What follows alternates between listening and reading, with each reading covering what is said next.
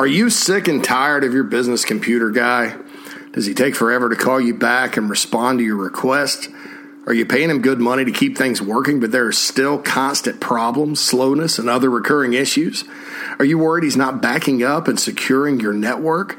And does your head hurt from having all these issues to deal with? If this describes you, please be sure to call my good friend Matthew Odom of Heritage Digital at 843 664 8989. Heritage Digital is an IT firm that specializes in safely securing and managing your business IT network. Whether you have one employee or 500, Heritage will make sure that your business isn't bogged down by IT issues impacting your security, productivity, and most importantly, your profits. Heritage Digital will perform a no cost IT assessment and ask you all the right questions to make sure your IT network works correctly all the time, and it's for one low monthly fee. This is a turnkey solution, folks. And with clients from South Carolina to California, Heritage has you covered. So if you're sick and tired of the constant computer and network issues, call Matthew Odom of Heritage Digital today at 843 664 8989 and get rid of all the issues negatively impacting your business once and all and forever. 843 664 8989 heritagedigital.com. Rock and roll.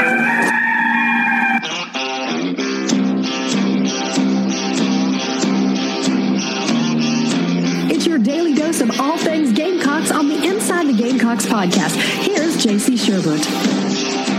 Inside the Gamecocks podcast, Thursday, February 10th. Hope all of you are doing well. JC Sherbert here with you, busting out another episode of the Inside the Gamecocks podcast.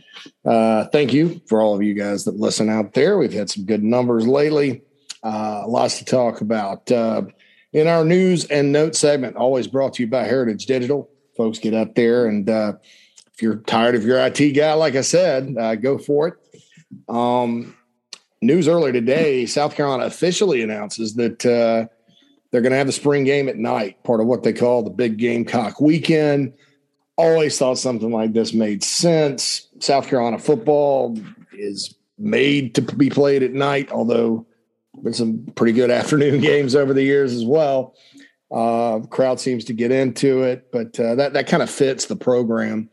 Going to be a concert by Patrick Davis, who we all know and love, uh, and then uh, an Ole Miss Carolina baseball series that weekend. There's some beach volleyball. Uh, really good job by the administration to kind of um, you know put it out there uh, and, and and make something special out of it. I know it's on Easter weekend, but you know what? uh, in South Carolina, and, and, Clemson's kind of the same way. I mean, you know, you, you, when Kirby got to Georgia, I guess Georgia started uh, attracting more fans uh, to their spring game. But in South Carolina, look, that time of year, people are going to the beach, they're going to the lake. There's the Masters weekend. That was a big problem when it was on Masters weekend. Um, I totally respect anybody that, that that makes a big weekend out of Easter. I mean, no doubt about it. I mean, I'm there with you, but uh, you know, when you talk about that state, our state, you know, that April, uh, I guess those April weekends fill up pretty quick. Uh, and it's just the nature of it. So I, I, think this is designed to get a big crowd. There's going to be all kinds of recruits there, uh, and people should just go and have fun. I mean, it, it, you never know what's going to happen in spring practice. I mean, so you, I'd like to sit here and say, first chance you'll get to see Spencer Rattler. Uh, but you never know. I mean, you're, you're not going to play him if he's got a sore ankle or any kind of issue like that. Uh, it, it, but you know, theoretically, him and, and Antwane Wells and, and, and Devonni Reed and all the midseason portal guys uh, that came in, Austin Stogner is the one that won't be there. You get a good first look at those guys. So it's a little different than, than maybe in the past with the transfers coming in, Lovasea Carroll, Christian Beal Smith. Uh, lots to be excited about. Terrell Dawkins. I mean, lots to be excited about there. Uh, and then some guys maybe that you you know didn't play a whole lot last year, like O'Mega Blake, uh, could be good. You know, Braden Davis, the freshman quarterback, will be there uh, playing. Colt Gauthier, uh, those guys. So, you know, to me, it's it, it's it, it's one of those spring games that uh, will be exciting. And, and look, uh, the weather will probably be good, knock on wood. uh, and uh, it's a good day to go be outside and, and not have to worry about the Gamecocks losing and still get a, a good concert and tailgating experience uh, right there under the lights at Williams-Brice Stadium. So uh, a good deal there. I've talked about this on the brief and on the minute earlier today. Uh, Steve Spurrier coming by uh, Wednesday to give Shane Beamer the Steve Spurrier first coach, our first year coach award. Uh, I think that's big. Always good to see him. Always good to hear him talk good about South Carolina. Uh, I, I think it goes without saying he's been missed, um, maybe a little more than we thought. And, uh, you know, he put 10 and a half years into this program when everybody said he'd be done in four. Uh, I remember the Clemson media uh, up in the upstate at the time when, when he was hired saying, ah, it's, it's going to, it's just like Holtz. He'll be there three years and give it to his son. Uh, turn, come to find out, the head ball coach had, you know, 10 and a half years in him and then really five to build it. You know, I mean, he, he's done, he used to go in seven and six uh, and he built it and uh, it turned, it turned for the better. And South Carolina had its best period of football. I, th- I think you look back on it, he probably wishes he uh, had made some better assistant coaching hires uh, at the time, uh, but uh, to kind of keep it going. But that's water under the bridge, and uh, it was really good. I think for all Gamecocks to see Steve Spurrier at the Colonial Life Arena on um, on Wednesday night, 86-76 loss, by the way, in that basketball game. You know, I thought South Carolina played well, all things considered. But I'll also say that, you know, Frank Martin's right. They didn't really play good defense, and and your chances of winning that basketball game when you're not guarding uh, as talented as Kentucky is slim to none. You know, because you're not hitting threes, all that. I mean, it just this is one of those things. So, uh, I have some a lot of questions in, in the mailbag today, uh, and and we're probably going to just skip over analysis uh, and, and get right to the mailbag. I have a JC and Morgan coming up to record. Mike and I, and have we have a special guest today, so I've got to hit that mark. But that's kind of uh, you know analyzing it or whatever. You got to go to Georgia. You got Georgia and Ole Miss on the road. Those are certainly winnable games. Those teams are at the bottom of the conference, but you know, at some point Georgia's going to beat South Carolina in basketball again. It's been 11 in a row. You hope it's not this year because that would probably put a nail in the coffin for this team. And then Ole Miss out there has been challenging. Uh, and they're going to be looking at Carolina as a winnable game as well. And so it's uh, it, it's it's kind of past the do or die opportunity because I've sat here and talked about opportunity. Uh, opportunity in Mississippi State, opportunity against Tennessee, opportunity against Kentucky. They failed in all three. Uh, you know, given how they played against Kentucky, they probably could have played better against Mississippi State and Tennessee, uh, especially the second half against Tennessee, if we want to be quite honest. But um, you know, it, it's just it's just one of those things where, barring some sort of crazy run where this team uh, shows us all that they are better than they have been, because I don't know that they are. Uh, so many new faces, so many guys are up and down. I mean, Wilton, Wildens Leveque against Kentucky was offensively lights. I mean, I want to say lights out, a lot better than he has been. you know, uh, looked like he knew what he was doing. Um, you know, you got a streaky shooter in Stevenson, you got a solid shooter in Reese. The two veterans, Bryant and uh, Couisnard, they're up and down. Bryant was up against Kentucky, and, and I've said this before. You know, when he plays around the basket and and he makes it his, you know, he uses his will to go after the ball. Good things happen for him and the, the basketball team. Um, he just doesn't always do that. Now, I, you know, I look at it and I'm like, well, uh, is it, you know, people are going to blame coaching and, and, it's because it's year 10. Uh, and this team hadn't been back to the NCAA tournament since the final four. I'm sure, it's coaching. I, think this is just one of those, it's a team that probably just sort of is what it is. Now, that has nothing to do with what happens at the end of the season. That's my opinion on this team this year. They're 13 and 10. You know, they're, they're kind of a lot like uh, every other team, with the exception of the pandemic last year, uh, which I don't count. You know, now now that Carolina, you know, now that they're kind of back to where they were this year, I, I, I think the, the pandemic year is a one off. There was just uh, there was too much going against uh, the program. It happened to a lot of teams in college basketball last year with the stops and starts. Uh, you know, so I'm not I'm not holding that against Frank Martin. I'm not holding the first two years he had. Uh, but if you think about it, with the exception of the the 25 and nine, I call it the screw job year because big screw job by the committee at the end, uh, and then the final four year. Uh, this team's like between six between 16 and 18 wins. Mark it down. You know, uh, the year before the screw job year, 17 and 16. Uh, the year after the Final Four, 17 and 16. The next year, 16 and 16. The next year, 18 and 13. And then they're tracking toward probably 15 to 18 wins again this season. Um, and I've said this before. I said it on the podcast earlier. Who's going to get, you know, what you got to ask yourself when you're talking about uh, moving forward. You know, you got to say, you know, who's the guy that's going to get them those extra four or five wins a year? Uh, now you say that it's not like football where just about everybody will come back. You know, if the new coach is liked, uh, and then you build on top of that. And in basketball, in the transfer portal, we talk about it all the time. It's going to be crazy in that sport. You know, you're almost looking at a a different way these days outside of recruiting, and and you know, I think that has to be taken into account uh, when you're if you look for a new coach is who can manage the portal. You know, you know, can you go find a guy like Chris Beard, who's now at Texas, who put together a national runner-up through transfers? There are guys out there that can do it. Just, it's just not as obvious as you know the guys that are connected with AAU whatever. And then, frankly, I, you know, this group Frank brought in uh, is pretty solid. Uh, the, the, problem is is that, and Frank will admit this, is that his style of play is very difficult, uh, you know, for, for, just players that are one and dones. Uh, the longer they're there normally, the better they are. Now, Bryant and Couisnard are kind of a different deal. Uh, lots going on those those guys, just in terms of, you know, the suspension at the beginning of the year for Bryant. Couisnard's dealing with some problems. Um, but you know, you look, Leveque's better you know, than he has been. Minot's better than he has been.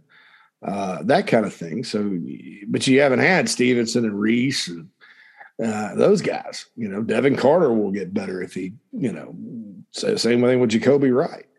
Uh, so, so my question, a, a, question, not my main question, a question would be: uh, Is Frank Martin's style of of playing winning basketball, which a lot of times to his you know, as he's admitted, depends on guys sticking with it.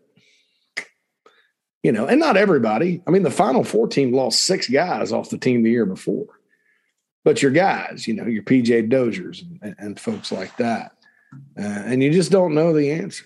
You don't know the answer. By the way, PJ Dozier was traded just now. Uh, another news note here, again, former Gamecock uh, Celtics traded Dozier and Bol Bol. I think that's Manute Bol's son, Bol Bol. Uh, a future second round in cash to the Orlando Magic. Uh, Dozier and Bol were both out for the season, so it's a cost saving measure for the Celtics. That's according to Adrian Wojnarowski from ESPN. Uh, also, GG Jackson, Gamecock basketball target, five star guy, ranked as the number one player in the country uh, by Rivals.com uh, today. So congrats to him. I don't know what's going to happen with his recruitment, and, and, and you know, there's a lot of questions about basketball uh, right now. Back to football, uh, as we saw, Devonte Holloman is joining the staff. I think that's great. Um, Devonte, when he got out of playing, and, and his career was cut short by an injury because he was sticking with the Dallas Cowboys, and it looked like he was going to be a player and, and they had him at linebacker or whatever. And then you know, he got hurt and had to hang it up and went into coaching. I think the guy has been uh, a great coach on the high school level, won a state championship at South Pointe, um, and now he's coming back to his alma mater. Uh, going to be an off the field role. They they've changed the rules a little bit to where you know even with O'Mega Blake there, Devonte can you know still work in the position. That that rule is kind of weird anyway. I understand the intent, uh, but uh, you know, th- there's just a lot, uh, you know, a lot of unintended consequences with that that I think uh, held some people back from achieving. And I don't like any rules that, that, that do that. So that's what happened there. Um, you know, but Devonte Holloman's gonna gonna be a big deal. And when, when you see Eric Kimrey and Connor Shaw walk out the door, uh, it's good to see Walt, Devonte walking in, uh, in my opinion. And, and I've always felt, you know, these a lot of these guys that played under Spurrier, man, and South Carolina's not really has not had this as a football program uh, until the Spurrier era. Uh, and in some some cases, the Holtz era as well, because you got guys like Nashawn Goddard out there. Now he played for Spurrier, I think, as a senior. Uh, but you got a lot of guys in coaching. Travian Robertson, I've talked about him. Uh, I think that that he's a guy that is a rising star coaching defensive line. Cliff Matthews is in coaching. Uh, Nashawn Goddard, who I mentioned, uh, Travelle Wharton, who was uh, a Holtz era guy. I mean, they're all out there, you know, and that's that's including the guys that were there, like Demarco and and, and Shaq Wilson, uh, Kim Kimrey. You know, there's a lot of former Gamecocks in coaching. Uh, so I, I, you know, Connor Shaw could be one if he wanted to be, and, and so I think that's a good thing. You know, you look up, up the road at Clemson, and you know, people could say what they want about Dabo and his hiring, and it's going to catch up with him or whatever, but you know, he's promoted Clemson guys. You know, Brandon Streeter, Clemson guy. You know, Thomas Austin's the old line coach, Clemson guy. And I think there's something to be said for that. And I think that, you know, one thing we've learned in recent years, South Carolina is a unique place. And uh, both states, both schools in our state are. I mean, Clemson's obviously unique, if anything. Um, you you you you have to approach it differently. Uh, the best coaches in the history of the program have been uh, interesting and unique got people. You know, if, you, if you're talking football, uh, you know Lou Holtz certainly unique guy. Spurrier did it his own way. Joe Morrison was really one of the first coaches that you know you just kind of is synonymous with South Carolina football. Uh, and he started a lot of the great things that we have now. Uh, 2001, for example, black uniforms, black magic, all that good stuff. And so, yeah, I think we've realized that in in in, in previous years, and I don't know why. I don't know why former Gamecock players weren't all into coaching or whatever. Um, but now there's a lot of them that are, and, and and and a lot of them played on some of the best teams they've ever had. And, and so I think that's good, and that that's a, that kind of benefits your program. And I'm not saying like like you, you can do it more than one. You can do it more than one way. I mean, you, you know, Nick Saban, you know, he'll. I'm assuming he's had a Bama grad on his staff or whatever, but you know, Nick Saban usually just has a bunch of turnover and goes out and hires whoever you know whoever he wants. You know, he's got half South Carolina's former staff down there now, uh, and so he does it one way, like Dabo does it another. Uh, and and I think as Shane Beamer continues to, you know, install the culture that he envisions here, um, you know, you're, you're going to see a lot of former Gamecocks, and, and I kind of use his dad as an example. You saw a lot of former Hokies uh, on his staff. A lot of guys that were with Frank at Murray State, like Bud Foster. You know, Torrian Gray, Virginia Tech guy. You know, so I think I think you're going to start seeing a nice mix of that uh, at South Carolina. Uh, and so we'll see. Well, you know, we'll, we'll, see sort of how it comes out. But there, you know, there, there are a lot of Gamecocks out there in coaching right now, uh, whereas it used to not be that way. So, you know, I, I think that if you're Carolina and, and, and you kind of care about the the program and the culture and stuff like that, then then that's a positive thing. You obviously just need to go hire the best coaches and the best fit.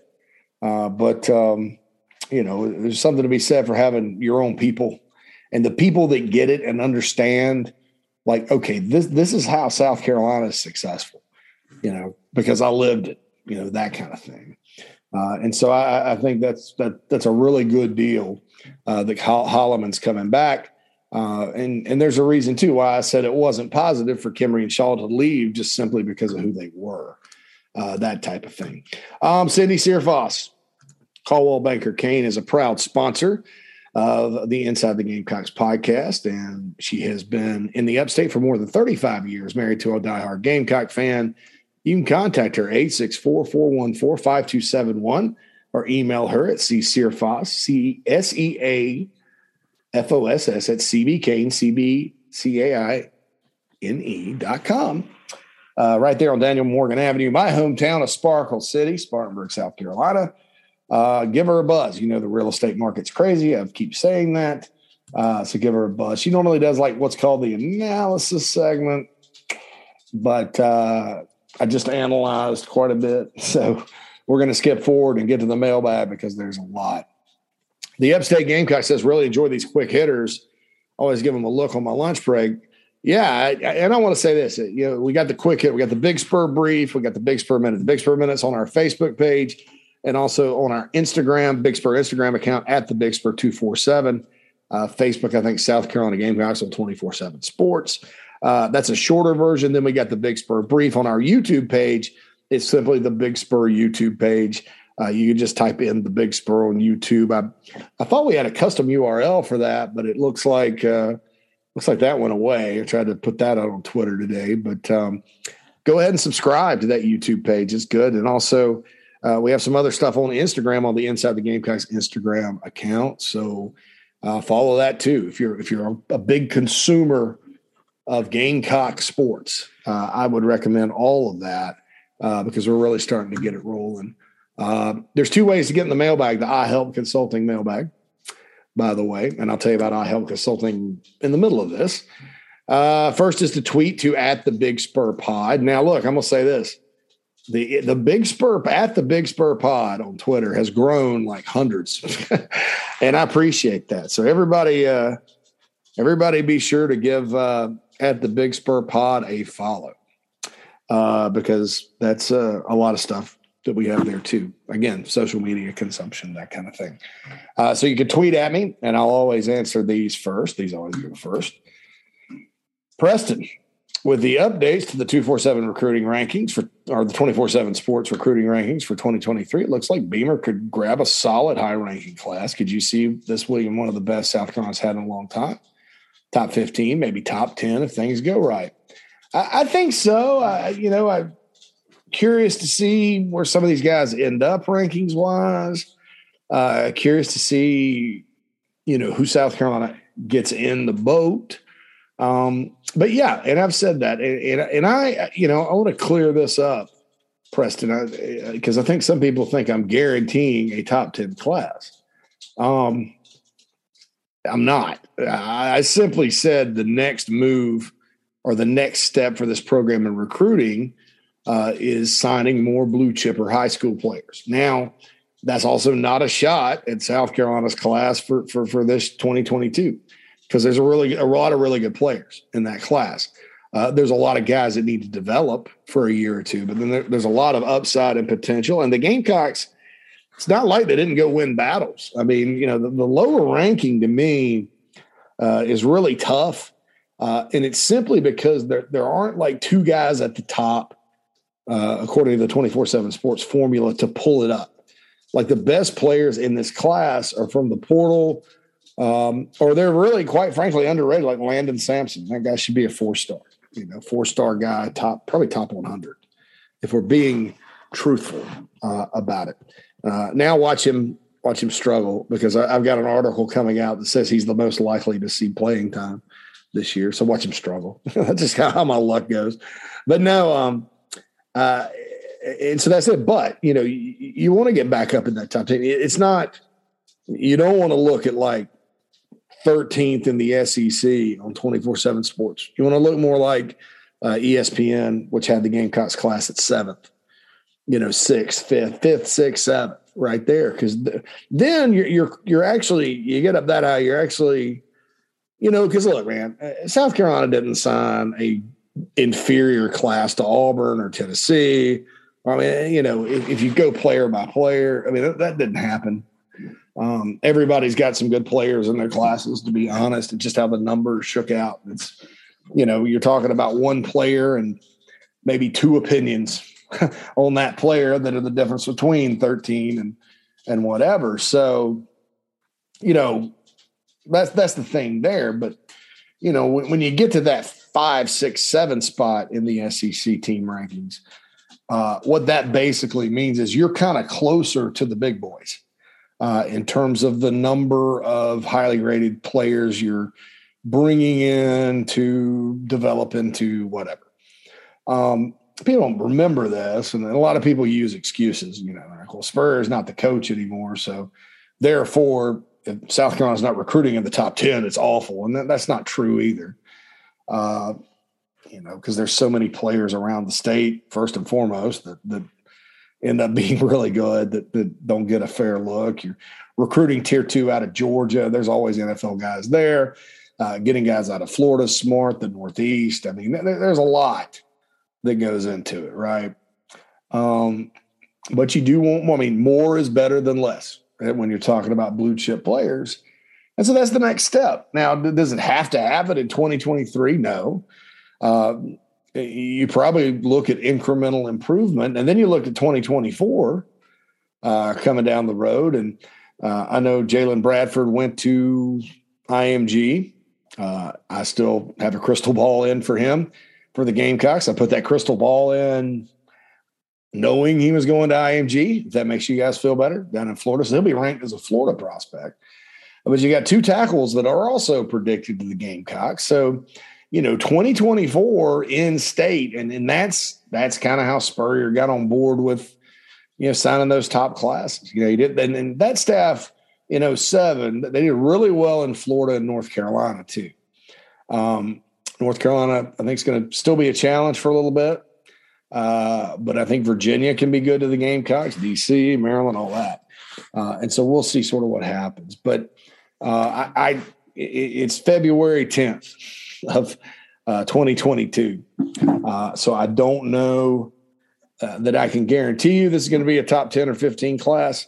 I will say that you know, when you look at the players Carolina is in on, it looks a lot more promising. But look, when Keenan Nelson and Ryan Brubaker committed to the Gamecocks early, you know, what was it last year? Uh, you know, we all found out Braden Davis. I mean, all those guys were four stars, and now it's like, you know, Nelson's barely a four, Brubaker and Davis are threes, you know, whatever. And um, so that's so, so, so that could that type type of thing could definitely happen.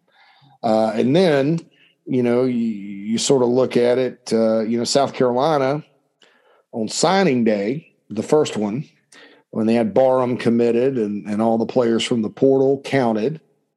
Um, you know that's uh, uh, Carolina was 13th in the country that morning, documented uh, I think fifth in the SEC. And then you saw who everybody else got, and then you know, so it was just one of those things. But yeah, I, I, I think that's I don't think that's completely unrealistic, Preston. I, I don't. I just I hate to sit there and put a number on it just because I don't trust the numbers either way. Either way. So uh, you know, that's the thing there. All right. Gamecock Jordy. JC, during the last episode, you got an interesting text that never elaborated. Not cool, man. In all serious, uh, I'll tell you what that was. That was a Devonte Holloman thing. Uh, we were kind of uh, Hale and Tony and Whittle and I were kind of going back and forth on a group text, uh, figuring out the uh, the Holloman deal uh, and all that. So because the rules were were weird, you know, we we were kind of told it, the rules were one thing and then it was something else. So that that that was the text, and so I apologize for that. Uh, he says, in all seriousness, as it stands today, what do you expect the two deep at receiver to look like? Could Ahmarean Brown creep into a starting role? I think it depends on what you call Jaheim Bell. Uh, is Jaheim going to be at the F receiver spot?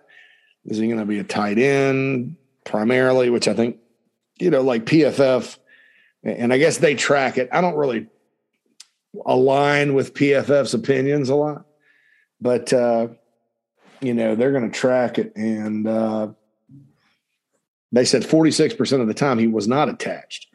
I think that number needs to be in the 70s because I think he's that good moving around. Uh, and I think we, you know, I think I've been right about that, honestly, honest to God. Uh, and I think the bowl game was complete validation. He's, I mean, that guy's a beast. You know, so so so who are you start starting Stogner? Is it really technically two tight ends? Is Stogner one, and then you know, Bell's one, and then you got Vann and Wells, or you know, and uh, Jordy asked, uh, could Ahmarean Brown creep into a starting role? I think so. Um, especially, you know, you, you look at Ahmarean all year, and it got frustrating for me because I'm like, you know, you watch Georgia Tech. Uh, and and his his plays at Georgia Tech, most of his record-setting touchdown catches his freshman year were just long passes he got behind the defense. That's simple, nine routes, whatever, deep post. Never saw that. You know, now some people that you know our, our resident film gurus on the board, or at least one of them on our message board, says that those were dialed up. I don't know. I just didn't like seeing, you know, I was throw the throw it behind the line of scrimmage, and sometimes it wasn't even a good pass, and Brown would get, and then, you know what happened on the punt return. I mean, just kind of a, a bad year, and then all off season last year, it was he was start and stop, he'd start stop injuries, whatever. Um, bowl game where he played Joyner's spot. Bowl game, thought, hey, you know, and you could see the speed, you could see the foot speed, you could see the acceleration. Uh, downfield, he had to adjust on a bad pass and call it. I think a couple times. Um, that type of guy can be really good, and uh, maybe it, he's just a situation where he takes a year. But I think Wells and Vann are going to start. Uh, you know, I'd put Brown up there, Xavier Legette. I'm curious to see how he looks after an off season uh, where he's healthy. Hopefully, he's healthy. Uh, I, I, you know, because if you look at Xavier, you know, he had a his stats weren't all that great, but he had a knack for making some big plays and tough catches too. Bad, badly thrown balls and things of that nature. So, uh, you know that kind of thing. So I, I look at it and you know he's got a chance. Uh, I'm not gonna say Rico Powers has a chance until I hear something positive. uh, I think we all believe and know he's talented, but uh, he's got to do he's got to do. Um, Landon Sampson coming in, I think has a shot to be in that too deep. I am probably leaving someone off because I'm not you know, I, I don't want to disrupt the flow uh, of the podcast and look up the roster. So if I'm leaving anybody off, uh, forgive me. But I think Bell's Wells or Bell, Wells, Vann uh, are the top three in my mind heading in, and then after that, Brown, Legette, and then over the summer they get Sampson. Now here's a wild card, and the wild cards for me are O'Mega Blake and Xavier Legette you know, are, are those guys going to be, and, and Blake really, he redshirted last year, but, you know, remember he played some of the bowl. Um, Mega Blake really came out of high school with a lot uh, of positive positivity about him. Uh, and so did Legette, you know, when he got, uh, when he got to Carolina, he just had injuries. And, and I thought in 2020, uh, shoot, after the Florida Vanderbilt game, the Van, third game of the season at Vandy, I thought he uh, was starting to come on as that second receiver behind Shi Smith. Then he disappears, and we don't know what happened. And lo and behold, the guy uh, the guy suffered a season-ending injury and missed like almost a year. Uh, then he had a car wreck this past year. So, you know, O'Mega Blake and Xavier are those going to be in-state guys, in-state prospects that we end up looking at and going, man, uh, those were your classic state of South Carolina receivers that were a little under the radar that Carolina signed and, and they ended up going and playing well, going to the NFL, whatever. Uh, or, so those are the questions there with that. But that that's an interesting group. I'd say that you know Justin Stepp and company have more to work with. Uh, is it enough if they find another receiver in the portal? I'm pretty sure they're going to go on them uh, and try to get them, but you got to find them first. Uh, but right now, I think that's what it looks like. And Gamecock Jordy, I certainly appreciate the tweet again at the Big Spur Pod. Uh, Marty Raw, JC question How smart does anyone have to be to move your four star quarterback out of the receiver room to play quarterback? Seems like with all the quarterback shortcomings, that should have been obvious and done far before the season started. Uh, your thoughts. P.S. Great podcast. Are we talking about Dakereon Joyner? Uh, and look, I I'll say this, Marty. I agree with you. Um, the that should have been something they considered, uh, and and it may have helped. You know, I, I think Dakereon showed in the bowl game that that's his best spot. You know, that's his best spot. Uh, better than he has at receiver, you know, that kind of thing. Maybe at the time they thought, well, we need him at receiver. Well, the minute you moved him off receiver, you had two other guys that stepped up like champions. I mean, people forget about this. Vann did not catch a pass in the bowl game. Now he was a little his hamstring was still he, you know, all that the the passing game they did have, that was done with Joyner and, and Bell and, and all those guys. So um yeah, I'll agree with you there, but I'll also say this, and I've said this from the start. I don't, I'm not one, I'm not going to sit there and go hot take city on because look, man, unless I said it uh, at the beginning of the year, boy, they should move Joyner to quarterback, and I did not. Now, when it came bowl game time and it was Zeb Noland versus Dakereon Joyner, I was like, and you look at uh, what North Carolina did uh, against running quarterbacks this year on defense, and I'm like, oh, that's that's probably a brilliant move. And we knew about it. Gosh, we heard about it from a source before Christmas. You, you just don't put that kind of thing out, you know, uh, and we didn't because that's game plan. And so then North Carolina has two weeks to pull up everything they have on Dakereon, and and that's just uh, just not what we wanted to do. But I thought that was a good idea. But, but, but Marty, I'm, I'm not going to sit here and go and be like, man, I should have done that to start with. I mean, I'm critical enough of Marcus Satterfield in the offense. Uh, and I, I didn't have that idea. You know, I wasn't sitting there clamoring for Joyner to play quarterback. I thought he's very average at receiver.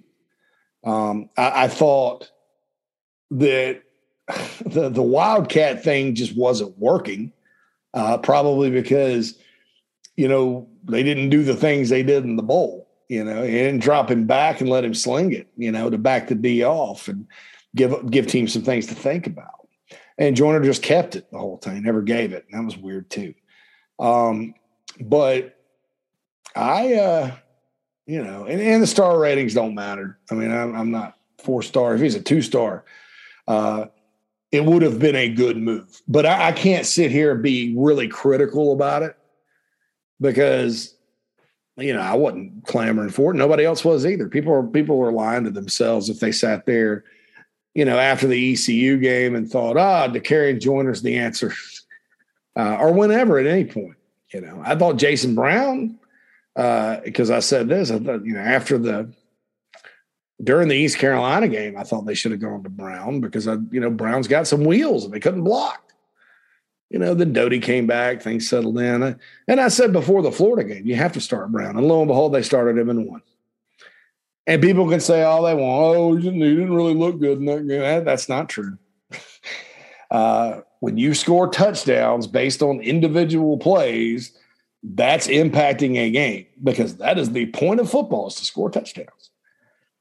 And Jason Brown got escape pressure, found a wide open receiver down the field, uh, tossed up a nice 50 50 ball to uh, Vann at some point. It's a big play. Threw some touchdowns against Auburn. I mean, you know, I, I just, uh, I, I, I know he struggled against Clemson. I just don't buy the whole, you know, Jason Brown sucked. Nah, he gave him a chance. Zeb Noland starts those games, and nothing against Zeb because Zeb won them some games too. Two in particular that would have been embarrassingly. I mean, he saved he saved some big pants down moments this year. ECU and Vandy, Zeb did. But when you're talking about Florida, you're talking about Auburn, you're talking about Missouri, uh, even, you know, he's not getting away like Brown could. And so that that was it. So I, I was on for that, but Joyner, shoot, to me, Joyner, you know, uh, had a good command of what to do. Now, you know, they they coached him up for a month. Um, but that's also why I think Dakereon Joyner, even with Spencer Rattler and the guys they've recruited, needs to be a quarterback because I think he can compete for the job. I think he can compete for the backup. Um, nobody's ever really given him a chance. Everybody wants to move him to other positions, myself included. Uh, I'll, I'll, I'll, be honest. You know, I sort of thought he's more of a running back or a corner or a safety than a uh, you know, than, than maybe a receiver. But, you know, I, have always thought, ah, I'm moving to another spot. You know, John Whittle has actually wanted to wanted to play him at running back. Deebo Samuel tweeted something the other day, and it was like, "There's a new position. It's called wide back." And then somebody mentioned that uh, Joyner should play that. I mentioned, I think, or, or, the Big Spur Twitter account mentioned that Jaheim Bell should do it. And obviously, I think Bell could be that guy, but you know, could uh, on Joyner get some carries from the line of scrimmage and, and things be better? Yeah, uh, but I'd play him at quarterback, and I'd uh, I'd bring him along, uh, have him if he if he's the number two guy, I'd bring him along play him in games and spots, let him sub for Rattler, kind of not as often as you did in the bowl game, but you know, let him run the whole package and, and see how he goes. Um, very interesting, interesting, uh, interesting stuff there, Morty. And I really appreciate uh, appreciate the tweet and good luck in your music career. All righty. So there we go. Uh, somebody else had a, a uh, response to a tweet from Preston. So that does it for the Twitter portion uh, of the iHelp Consulting in ba- uh, mailbag, in bag, the in bag. It's an in bag. It's called an in bag. That sounds like a mail purse or something. Like you know, like back when the mail purses were coming out. Oh, it's not a, it's not a, it's not a purse. It's an in bag. It's a mail in bag. That's my in bag. Anyway, if you're a business owner, you're always looking to save time and money. That's where iHelp Consulting can help. iHelp's a Gamecocks owned and operated company whose only mission is to help your businesses save money on expenses. You may be paying too much for credit card processing, internet hookups, insurance, or anything else.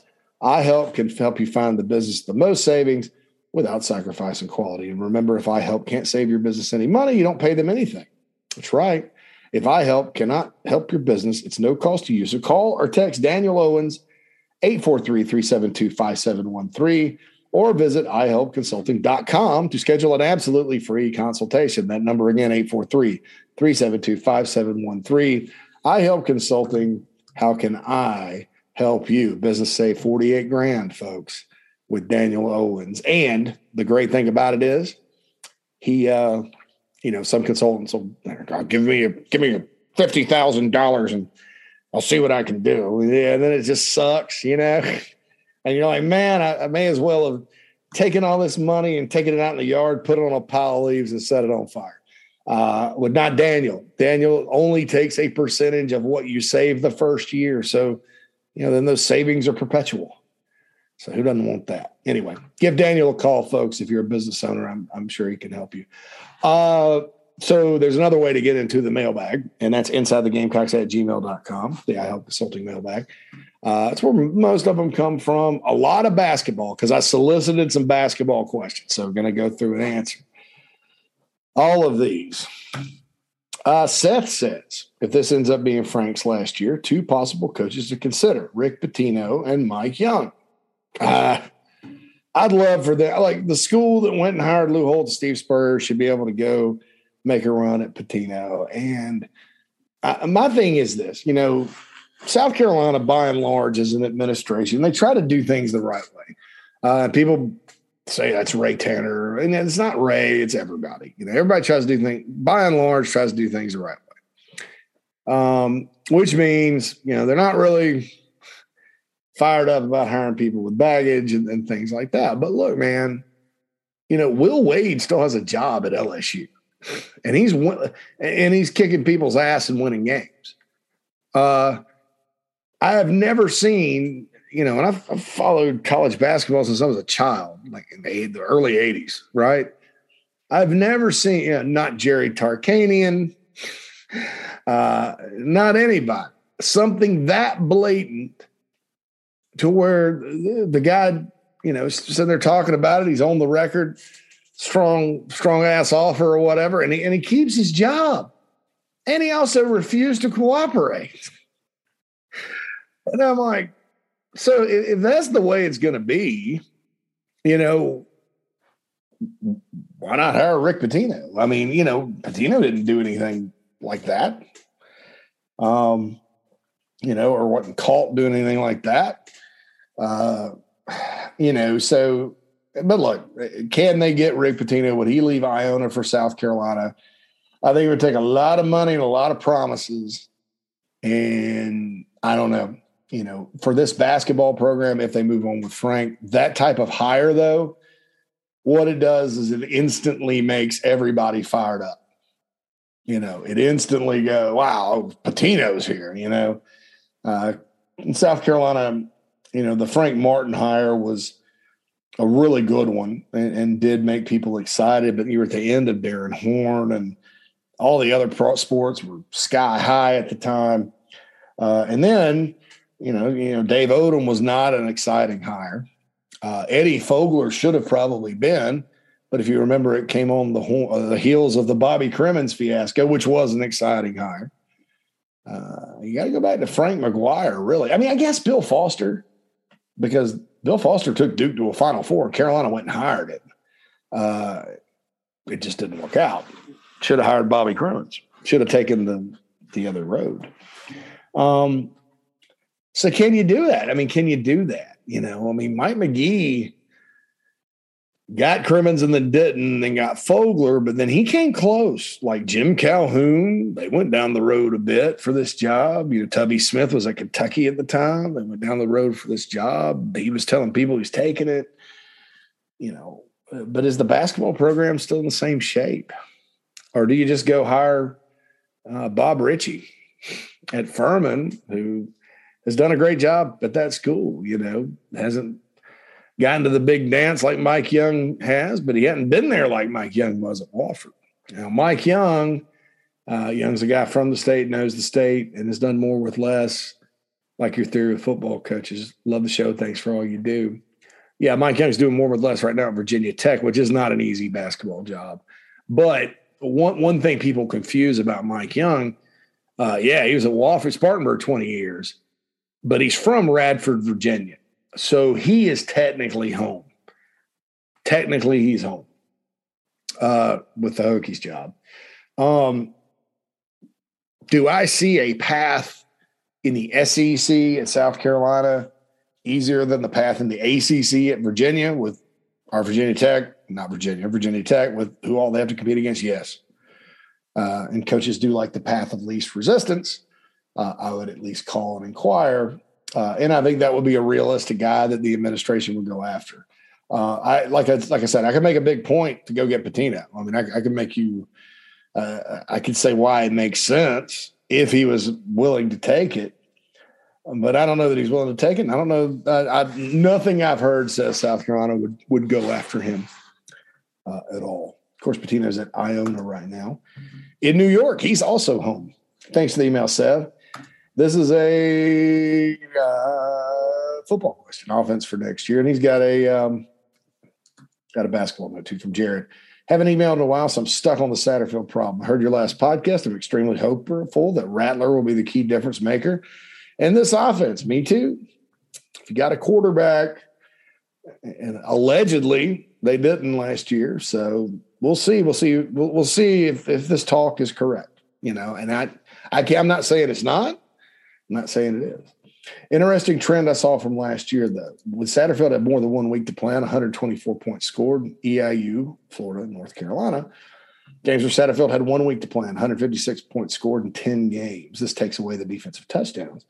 Do you think this is a coincidence, or maybe it's a trend we should watch for next year? I, I I'll say this: this is one thing that has to get better. I think the the week to week prep, the week to week prep um, has to get better. And when I talk about confusion and kind of how, from what I was told, how things went week to week, uh, that's kind of what I'm talking about. Uh, I don't think it was a coincidence that the more time they had, the better they were. Again, I've said this many times, though, this is college football. You have only so much time during the week to prepare. You cannot throw a bunch of stuff at the kids. You just can't do it. Um, you can put in a couple of plays like Steve Spurrier used to do, uh, but you've got to, you know, it, it becomes less about a game plan that will trick you, which is what I think was people were trying to do at, at times, uh, and more about what you call against what and when in, in college, in my opinion. And that's what I think that's why people have problems with the play calling. I, I don't think it was necessarily all the trick plays on the goal line at Tennessee. I think it was just like what to call and when. And instead of figuring that out, it seemed like there was just a lot of install during the week and, and changes, nuance. Uh, and I was explained to me, NFL offenses have a lot of nuance. College offenses don't because there's not enough time. And in that league, you have to have nuance, man. I mean, you, you have to. And they're pros. They can handle like subtly changing the blocking scheme to throw people off. Uh, confuse the crap out of um, some people. So there we go. Uh, and, I, and look, I, I don't think it was a coincidence, Jared. I'm just praying that it changes. I'm just praying that there's a different approach next year. Uh, side note: Men's team played great against Kentucky, but I have a feeling it's the end of the Frank Martin era. Columbia, thanks for your contribution to Gamecock Nation as always. I feel like, barring a big turnaround, you're probably looking at that it's sad. I don't like talking about it because I love Frank Martin. I, you know, I, I, uh, I, but I'm also not one of these people that's going to sit there and go and state factually because these are facts. Because he's he's he's actually won more, you know, had more non-losing seasons than any coach that's coached there during the the SEC era. He's won more SEC games.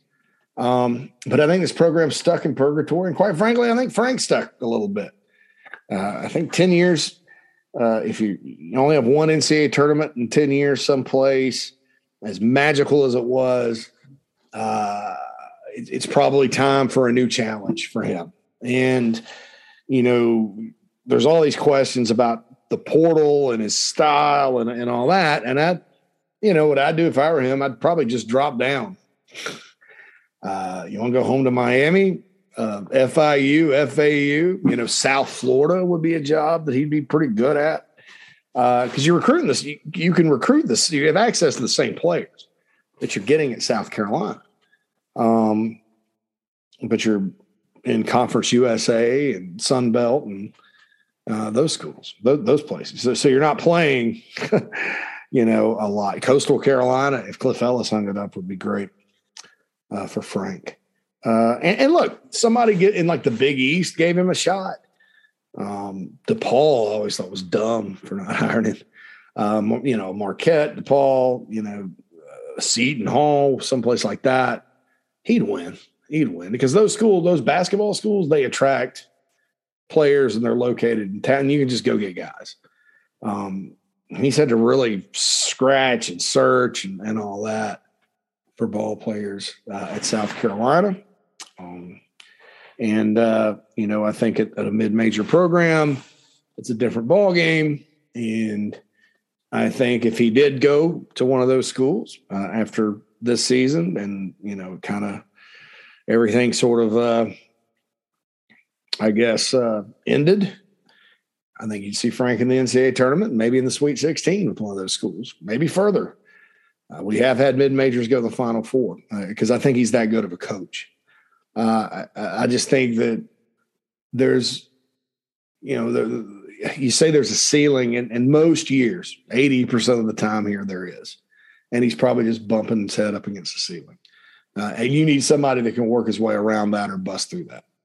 And that's not easy to find. But, uh, you know, I, I tend to agree. Maybe we're looking at, at the end here. Okay. Mr. White says, have a basketball coach question for you. What do you think would be better for our program? An up and coming coach like Bob Richey or Niko Medved, or a well established coach that will do the dirty under the table stuff that it takes to win, like Sean Miller? Thanks for all you do, Mr. White. Either, I, you know, Sean Miller was a guy that when he was at Xavier, everybody was excited about. Maybe we could get him to come to South Carolina, you know. Um, there's a lot of talk about Niko Medved, and, and I agree. You know, I was working in Greenville when Medved left and Bob Richey got the job, and Medved did get Furman going. But it's kind of like the Frank Martin thing uh, that I think is a little bogus. It's kind of a bogus take that Niko Medved deserves all the credit, just like Bob Huggins deserves all the credit for what Frank did at Kansas State. That's not true. Uh, Bob got it going. Uh, he did leave a good team, but you know, in year three, Frank went to the Sweet 16 with players he had recruited. Jacob Pullen was a guy, the quintessential Frank Martin recruit. He found him somewhere. He ended up being a great player, uh, not Sweet 16, Elite Eight. I'm sorry, and and that was a rough loss for them. I mean, they should have been, should have been a Final Four team. Um, so so just like just like Bob Huggins at Kansas State, you know, I, I, don't, I don't think it's been long enough. I don't think you can throw Richey's success, you know, just say, ah, oh, he's just followed in Medved's footsteps. Now, what I do like about Medved is he'll go take over a place that's tough, it's just in the gutter, and and and re, you know, breathe life into the program. Same thing with a guy like Ryan Odom, Dave's Dave's son. You know, one at Maryland, Baltimore County, and now Utah State, which is usually Utah State's pretty solid, but you know, and uh, Niko Medved's at Colorado State, which uh, not an easy place to win either. Um, so I don't know. I don't know what the, the answer is there. You know, South Carolina basketball has never had much luck with the up and comers uh, for different reasons, and, they haven't really hired a whole lot of up and comers. You know, you, you, McGuire was established when he came in. They passed on the up and comer Cremins to get Bill Foster. Uh, Felton, George Felton was kind of an up and comer, and his tenure really shouldn't have ended. I mean, he was 25 games above 500, had been to an NCAA tournament, was recruiting well. Um, you know, then he hired Steve Newton from Murray State, definitely considered a mid major up and comer, disaster. Eddie Fogler and Dave Odom come in and take their established. Fogler went to the Sweet 16 at Vandy. Odom went to the Elite Eight at Wake. You know, the results were there. Some really good years, some not so good years. So then you go up and comer with Darrin Horn. Disaster. And then you go established with Frank Martin. And yes, it's been 10 years and one NCAA tournament, but he did go to the Final Four. I mean, that's the single greatest team athletic accomplishment uh, in school history. And, and, I put that above the women's championships and Final Four the baseball championships because it's in a revenue sport that, you know, the whole country really cares about. You know, South Carolina men's basketball going to the Final Four is unbelievable. You know, football's never played on that stage. And, you know, that's really the only two only two programs you're talking about when you're talking about revenue sports and uh, great accomplishment. So, so I don't know the answer. I mean, maybe it's time to hire another up and comer. You know, Bob Richey from Furman is going to be a, you know, if you had to bet on it right now, if the job opened, you know, I would probably bet on Bob being at least a guy they talk to a bunch. Uh, so, so there you go with that. Mailbag. Isaiah York. Hey, JC. Hope you're doing well. A few basketball questions. See, lots of basketball today. Does Carolina have a legitimate shot at GG Jackson? Yes. And for right now, you know, second question to you is if USC finishes with an above 500 record this season, will Frank more than likely be retained? Also, if GG Jackson commits to USC, will that keep Frank here one more year? I love Frank Martin and what he's done for USC, but he hasn't been winning enough big games for us to make the tournament consistently. Yeah. And he's also lost games that, that they shouldn't early, and that's cost them too, and late. I mean, I was thinking about the 2020 team that you know, the season just ended because of COVID, 18 and 13, and I'm sitting there thinking, well, they hadn't lost to Stetson. Uh, they've been 19 and 12. They hadn't lost to a terrible Vanderbilt team in Nashville um, to end the regular season in a game they absolutely needed to have. You know, then that's 20 wins, and they probably are on the right side of the bubble you know, and, and, there's some other games in there too. You know, that particular season, uh, Northern Iowa was a game they lost by two points down in uh, Cancun, I think is what it was. You know, and, and Northern Iowa would have been a quad one win. So those three games could have gone in a different direction. You know, they're sitting there at 21 and 10 and 11 and 7 in the league. And, you know, I, I think that they're at least going to Dayton at that point for the first four that year. So sometimes it's been losses that, you know, they shouldn't have taken. And he says, hopefully they'll bounce back from those quad one losses. Okay, for GG Jackson, it's interesting. So GG Jackson, here's what here's the scenario I think that you know with if Frank does not make the NCAA tournament, you know I think if you get GG Jackson committed and he reclassifies to 2022, which means he's coming in next season. Um, and as long as like Carolina doesn't lose out, in other words, you lose these six of these last seven and you finish five and 13 in the league and you know 14 and 16 a losing record overall you know yeah you, you, you're probably not going to keep the coach for a recruit that's you know going to be here two years from now. But if he can get to the if if frank can get to the nit uh you know which i think carolina's probably about three or four wins away from and there, there's three or four winnable on the schedule. Uh, and GG commits, and he's coming in next year. I, you know, uh, if you're South Carolina's administration, I, I just, you know, you, you've got one of the biggest recruits ever coming in local. That's what everybody's been griping about. And this guy, you know, in basketball, one guy can help you turn it. Uh, I think that provides a pathway uh, for no change. Uh, the other option for Frank would, would be to just, you know, win, win out and win a game in the tournament, in the SEC tournament, and go from there. Uh, that would probably put Carolina in the big dance. So that's unfortunately what I think the situation is right now uh, with him. And I love Frank Martin and what he's done too. But like I said, you kind of, you know, take the pandemic year out. I mean, people that want to hold that that year against last year against him, I, I, just don't think really understand, and really the first two years too. But you look at the rest of those years, and it's like ah, close but no cigar most years. Uh, you know, seventeen wins, seventeen wins, sixteen wins, seventeen wins. Uh, good wins, bad losses. Some some good losses in there too. I mean, that that team after the Final Four with with Booker and company and Silva really fought its butt off, I thought. But just, you know, three point loss to Tennessee, six point loss to Texas Tech at home. Uh, all those games could have made a big difference. Lost to Illinois freaking state, the Redbirds, uh, in a Myrtle Beach tournament at the beginning of the year that hurt them. I mean, so, you know, I, I look at it and it's like, you know, there's just been – in those seasons, those 16 to 18 win seasons, a lot of, a lot of missed opportunity, a lot of great moments, a lot of big wins, but a lot of missed opportunity as well. Sean says, I've grown fatigued with the men's basketball program. It's not that Frank's a bad coach. I just feel it's more on his welcome. I know you've said before that Carolina basketball is a bad job, but how much worse is it than the Auburn job? I'm going to stop right there. Uh, it wasn't but you look at Auburn now, and Bruce Pearl plus new arena has changed the equation. So uh, you know it's a better job now. They and they, but South Carolina would have been too had they built on the final had the Final Four not just been a one and done. Auburn went the Final Four a few years ago.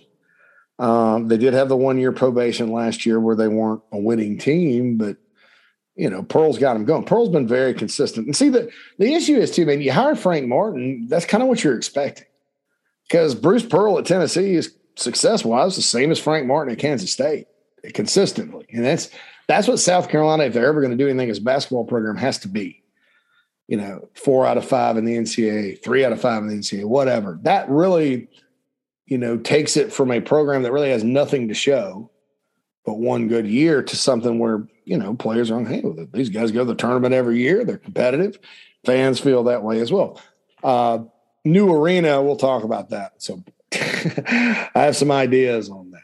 He says why not lure a coach that pushes the envelope like rick pitino? I don't know that rick pitino is interested um, if it were me i'd make the call i'd try to get the money together college basketball seems to be played differently and some of the best coaches come with a, a, history. Will Wade issues, Bruce Pearl violations, Tom Crean violations. Tom Crean's not a good basketball coach, by the way. Uh, this guy went to the Final Four because of Dwyane Wade at Marquette. Uh, Indiana, he won, but not at their standard, and he's a disaster at Georgia, despite all the recruiting he's done. Now, I'm probably going to take some crap about this, Sean, because he may very well break his losing streak to the Gamecocks this weekend. Uh, but I, I, wouldn't throw Crean in there uh, at all. Uh, he said, but for the most part, these coaches produce tournament teams, not Tom Crean. Bruce Pearl, yes. Will Wade, yes. He's like, I don't know, something I thought about. Uh, love the pod. Throw Jaheim Bell the nine route hashtag. Amen. Uh, yeah, I mean, look, like Rick Pitino is not just a guy like pushes the envelope. I mean, he's one of the best coaches in the history of college basketball. You know, this this school has a track record of in football of, of and really basketball too. Frank McGuire, you know, of luring people like that. So I don't think it's a bad idea, but I don't think it will happen. I just don't think it will happen. I think you're looking at the Bob Richey era or something else. Sky Mike says, Love the podcast and what the Big Spur brings to us fans. I've been agonizing over Frank Martin's tenure at South Carolina. He's a great person, leader, and representative for us. But as you mentioned recently, he just cannot get over the hump. Yeah, and in, in, in most of his years. Looking at him stat against all the other Gamecock coaching careers, he's just like Fogler and Odom. He can point to one shining moment in a sea of mediocre seasons. Fogler has 1997. Odom brought us NIT glory. Odom should have been fired for those NIT teams, by the way, in my opinion. You know, and I know Dave Odom was, and Odom also coached in an era where I, I don't know that those teams that uh, that uh, got to the NIT and won it would have made the NIT if the, the rules were in place like they have now, where you have these mid-major regular season champs that just eat up spots in that tournament. It ends up being actually more of like a, uh, it seems to me like more like a group of five playoff uh, for the for, for, for, football. Like a, it seems to me more like a mid major versus major challenge. Uh, that's kind of how I feel about the NIT now. Um, but Odom's those two NIT teams, you know, the, the first one was probably a team. Carolina was coming off a, an NCAA tournament berth the year before. The first one was probably a team that should have been in the first round. That second one that went all the way to the championship game of the SEC tournament nearly knocked off Florida. I beat Florida twice in the regular season. Florida won the national title. That was a Sweet 16 team. So instead of a war chest of credibility, I thought he should have been fired, but he wasn't. So the only coach to be more than mediocre at South Carolina was McGuire, of course. I'm still amazed at the level of talent he was able to pull from New York down to us. Yeah, but that was a different era, man a lot different. Naturally, we look at Auburn and Tennessee and ask why we cannot get on the top level talent. Uh, Barnes does it a lot more like Frank than than than you'd think. He finds guys, but he's also got some guys. You know, I mean, it's hard to say that when Josiah James is sitting up there, and he was a big time recruit out of South Carolina. Uh, but uh, certainly Pearl, really good. Coach Tanner and many of our Gamecock family are proud to do things the right way. It's easy to look down at the history of violations some of our league's cop coaches have committed in the past with disdain or laughter. I, you know what? That's fine and all, Mike, and, and I'm with you, and that's easy to do. But if, if they're not going to enforce the dang rules, then, then you know, and there's no consequences, why not? And in basketball, it doesn't appear that they are. Uh, on one hand, we were killed to have a top 10 men's team to go with our women's team. Uh, so, given the ever shifting nature of getting recruits, it's now time to grab our own snake oil salesman, someone like Bruce Pearl, who knows how to land the big fish. North Carolina laughs at the NCAA after systemic academic fraud. So, why should we fear our next coach stretching NCAA rules? Uh, I heard you on JB and Goldwater talking about new facilities. Bro, if we had Pearl's number one Auburn team in the Garnet and Black, just how quickly that would happen. Also, while it's completely reasonable to remove last season as part of the discussion about Frank Martin, we cannot remove those first two years. Frank McGuire lost his first two seasons as well. The difference is McGuire was bringing in a better level of talent than Martin and quickly rose relevance to the ACC. Bottom line, Martin cannot recruit the highest level players. Your thought? Martin has not had a good run with, you know, since Dozier and Thornwell and Silva and those guys. I would disagree about the, I mean, because I mean, look, man, in, in year five, he went to the final four. So I, I, do think he quickly got it to relevance. He's just fall, he just fell back. Um, No, yeah, year five, Final Four, not year four, because uh, there was two bad ones, seventeen and sixteen, the screw job team, and then the Final Four. So I would argue against that point. Um, and and look, yeah, high school guys, he hadn't been able to get in. He's found some really good diamonds in the rough. I think. I mean, I, I don't. I think some of these guys can play that he brought in, but you, you know, you have to keep in mind. You know, there's two things you have to think about here. Um, because you're right, having a, a guy with connections that can recruit is great, but you also have to think about this, folks. The transfer portal is alive and well in basketball, and it's going to be a lot worse. Or I'm not saying worse, but a lot, let's say a lot more active in basketball. Because even before there was a portal and instant eligibility, you had a ton of players leaving, a ton every year, just bunches. So, do you want a guy that can more manage that end of it? Do you want a guy that could, you know, like a Chris Beard would be an example of that? And, uh, I'm going to tell you this right now. Chris Beard, you know, was a guy UNLV hired from Arkansas Little Rock. He's at UNLV a month. Texas Tech opened up. He had some connections there, went back to Texas, and you saw what happened. So nobody out there, myself included, is going to turn back flips if they go get the next Chris Beard because we're not going to know it. But he's a master at putting together transfers and rosters and all that, managing sort of the new the new deal. Um, or you want a Will Wade type of guy? I mean, you know, there's just uh, a lot that goes into it. And then you know, we we hear the name Bob Richey a lot. What type of guy is he? You know, he's been in the mid major, so who knows? Who knows? But uh, yeah, I, uh, if Auburn can do it, South Carolina can do it.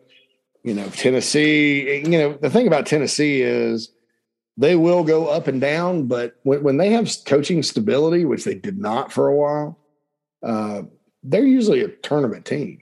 You know, they probably have a little bit better history than the Gamecocks, but uh, you know, we'll see sort of what happens uh, with that. But yeah, very fascinating discussion, and I'm for hiring anybody as long as it's a fit. You know, I, am not really going to, and, Tanner and everybody else should not care about it either uh, when you're talking about reputation and all that, because again, the NCAA or the SEC or whoever, they've shown no interest in, in worrying about the rules in the sport, recruiting wise. None. I mean, they, the, the FBI, you know, investigated. You have a bunch of stuff public record uh, Kansas is not on probation. they gave Bill Self a lifetime contract. Uh, Sean Miller would have still been at Arizona had he not started losing. Will Wade still got a job, and boy, they rushed, they ran to Raleigh, North Carolina, to put poor NC State on probation, right? And Auburn, because Auburn at the time was not a blue blood. JC, what do you think about Grant McCasland? As a at North Texas as a potential basketball coach. He's been able to turn North Texas into a winner, which is something I prioritize. My main concern would be recruiting in the states, since he's only coached in the Midwest. Thanks, Noah. Yeah, you, you know, I think he's a hell of a coach. And the the in-state recruiting thing, guys. You know, two years ago, I, I, I would have continued to say that's the key, right? But again, we're in an era with the, the, the transfer portal and, and, and in basketball, like I said, 10 times worse, you know, or 10 times more active. I mean, so you hire a coach that can manage that, you know, versus somebody who's probably going to come in with a great reputation as a recruiter, but isn't going to be able to crack the in-state recruiting nut because guess what? Nobody has. uh, I don't know. I mean, what, what would you choose there? I like Grant McCasland though, Noah. That, that's a great, uh, great idea. AJC Mike Yuba said recently on his podcast it will take three or four years to turn the basketball program around with a new coach, and that it's harder to turn around basketball than football. I think at most schools that would be incorrect. Do you think this is the case at South Carolina because of how hard a basketball job is? Or do you think it's possible for a quicker turnaround of the program? Okay, I am not going. I, I love Mike Yuba. Uh, he's a great person, and I, I'm not going to try to. Oh, I don't think he's right. I mean, you know, guys, you know, sometimes if I disagree with something, I'll I'll, I'll strongly disagree. Uh, but I'm going to kind of, you know, n- not strongly disagree with, or not be just. I, I don't. I don't want to be ugly about this, okay? Because I'm, I'm not. Uh, I'm not all about shooting down Mike's opinion or not respecting it or what. But in general, basketball, because there's less players, are, is harder to turn around than football. Uh, now, the transfer portal helps in football because you don't have to wait for a good recruiting class uh, to sort of develop because you can get some guys and come in and play right away. Uh, also, you don't have to worry so much if you have a recruiting class full of duds because you can replace those numbers as you get older. So for football, it may make it a little quicker. Is the football job at South Carolina better than the basketball job? Yes, it is. And um, right now, should it have been? No. Is South Carolina basketball a hard job? Yes. Depending on who they hire, how can they turn around the program quickly? Well, look, uh, again, there's a there's a portal and and transferring has been going on at South Carolina for a long time. So I'm not going to sit there and say it's a three or four year turnaround because you may have different players in all those three or four years, man. And, you know, one team may be good, one team may be sorry uh, like I said, we're going into a different era in the sport. You know, so so, so let's just say this. Well, you know, what if if you hired a Rick Pitino, boy, you're going to get all kinds of interest from the portal. Guys that leave. I mean, you could put together a, a team that makes a run in a year. You know, what if a guy like Bob Richey? And, and look, again, we we keep talking about Pitino. That's not going to happen. There's no no talk on South Carolina's end about this. There, there's no. I just, I, it's not going to happen. Okay, I, I just I, will I will be I will be stunned if it happened. But I'm using Rick Pitino as kind of an example. Sean Miller, Rick Pitino, John Beilein, you know those guys that are out there that are big names uh, that you know you may talk to, you may not.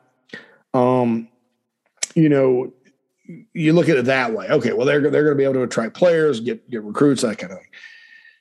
But then you don't know. I mean, what if what if Bob Richey or Niko Medved are like masters with the portal? What if Ryan Odom is Mister Portal guy? I mean, and, and they have this special ability to do it, like a Chris Beard. Then you can also turn that thing around pretty quickly. You're probably not going to get picked very high. The the, the basketball media, you know, sometimes you know doesn't they, they look more like who's returning. And so Texas Tech, the year they played for the national championship, they were picked seventh in the Big Twelve. Now the Big Twelve is a hell of a basketball conference you know, top to bottom, everybody's pretty good. So, so yeah, I, you know, football, I, football been through a lot uh, with Muschamp at the end of that era in terms of losing Jake Bentley at quarterback, you know, not having, you know, being bad on one side of the ball or the other, not having the right guys in position. The two and eight year during the pandemic was challenging but I, James Shane Beamer inherited a good roster. Was it is it an elite roster? No. Did they need help? Yes. But it was a roster that was good enough to get to a bowl, and they did. Um, so that's a a quick turnaround on paper, but when you really kind of look at what needed to happen to turn it around, it was much more about getting the most out of what's on the current roster than going out and you know flipping the roster. You know what I'm saying? Now they're in the process of flipping a lot, and, and you know the secondary obviously was a was a great piece of coaching development and recruiting. Um, but but yeah, I mean, you know, football it's going to take a few years at least, and I don't know how accelerated it will be because of the portal and the guys they can get or not. But football is one that's always going to take some time. I mean, every build in the history of college football has started with about a you know six seven win season, sometimes several. So that happens. Basketball, man. I mean, look at Steve Forbes at Wake Forest. You know now now look, if I could just go hire one guy right now, I'm sold on Steve Forbes at Wake Forest. uh, and it's because of what he did in the transfer portal this year. And Wake Forest in a very difficult league now, they, everybody's talking about the ACC being down or whatever. I, who knows? Uh, but they're still in a difficult league. They're third place. They're going to the big dance. Who cares?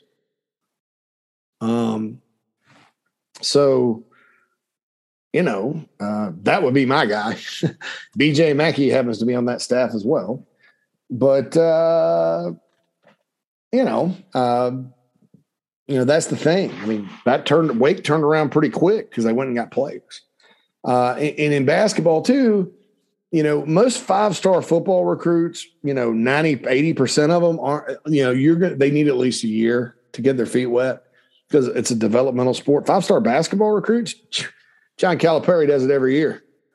And they're, they, you know, and I think that's cost them in the tournament from time to time with super talented teams going down to older teams because that happens.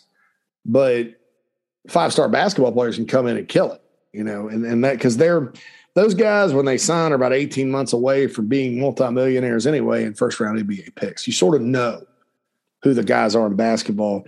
There's not as much of a mystery as there is in football. And you don't need as many of them. You need two or three uh, to really make an impact. So I, I, don't necessarily agree with with Mike there uh, in, in, terms of how quickly this thing could turn uh, with Frank or otherwise. I mean, you know, sometimes you just got to hit the lottery uh, in, in, recruiting and whatever. Um, you know, because basketball has always been easier to build, and and all, and, and, there's not as much development, and there's so much transition, and with, with every team in the country these days, you know, it can hurt you and, and not hurt you. Whereas football is more standard, and you know, you still got guys, multi-year players that develop, and, and and all that. But look, I'm not gonna not gonna get out there and say Mike doesn't know what he's talking about. I understand, you know, if what he's saying is the basketball job is is in a bad spot right now. It's not a good job right now. Uh, and football is better. Yeah, I'm gonna I'm gonna I'm gonna jump on that bandwagon all day because it, it's and, and it's a shame because the job Frank Martin took over was not as good as the job Darrin Horn took over. And the job Darrin Horn took over was not as good as the job as Dave Odom took over. There was a a, a slow decline because they held on to Odom two years too long. Horn was just a bad hire that benefited from Odom uh, cycling back up. Um, and he never did anything, and he just went went to the tank. Uh, and by the time Frank takes over, Every other sport on campus looks great and is competing nationally. And, here's men's basketball uh, going on like last two years of Odom. And really, the, like I said before, the NITs were disappointing. I mean, I, I remember the second one especially. That team, NCAA tournament, probably Sweet 16 team, had they not screwed around in the and, and Dave Odom could never figure out the SEC. Uh, so they did what they did. So you got those two years. Then you got two bad years under Odom, uh, where Hyman kept him because of the war chest of credibility. That final year, he has Devan Downey and Fredrick coming in. Though, all of a sudden, there you go. The Horn takes over has one of the best point guards ever in the history of the program, Downey, and you know they had a good year, and then the bottom falls out. So, so you don't have, you know, and even Horn's first year, there was excitement. Frank takes over nobody's cared nobody's cared about Carolina basketball in years. And you know, six out of the last seven have been, you know, and so then he's bad for two years. So you're talking about a decade, a decade of uh, just awfulness, and uh, that's tough. And then it's been Frank's decade, which has featured one shining moment, and then a lot of near misses, and one screw job year, which happens to South Carolina. I'll never forget Ray Tanner's uh, baseball team in 99. They expanded the tournament to 60, expanded the tournament to 64. South Carolina wins the SEC East. They had divisions back then, and they still have divisions in baseball, and did not get in the tournament. Explain that to me. Uh, but you know, it was a screw, typical South Carolina screw job there. And uh, and then it's been 16 to 18 wins ever since in, in, in normal years. So, you know, there you go. And, and you know, so that's, so that's the thing too. So it's not, you know, three or four years to turn it around. I mean, from, from where they're at now, you know, they're, they're four or five wins a year away from, from making the tournament. You know, so that's, that's, that's kind of the deal there. But anyway, hopefully, uh, you know, you, you just hope for the best. You know, you hope that, uh, you know, because I'm with all everybody else. I like Frank, and you hope for the best, and you pray for a miracle because I think miracle would probably be the right term, but not sure if it's going to happen. All right, that's all the time we have for today. Thanks you, thank you to Heritage Digital. Uh, thank you to iHelp Consulting. Thank you to Cindy Searfoss. Don't be sure to subscribe to the Big Spur YouTube page. Lots of additional content there. Follow us on Twitter here at the podcast at the Big Spur Pod. Follow us on Instagram at Inside the Game Gamecocks. JC Shurburtt signing off. Got to go record a JC and Morgan pod, which should be fun today. Got a special guest. Tim Brando's joining us. Uh, and so uh, we'll have that out soon as well. Talk to you guys soon.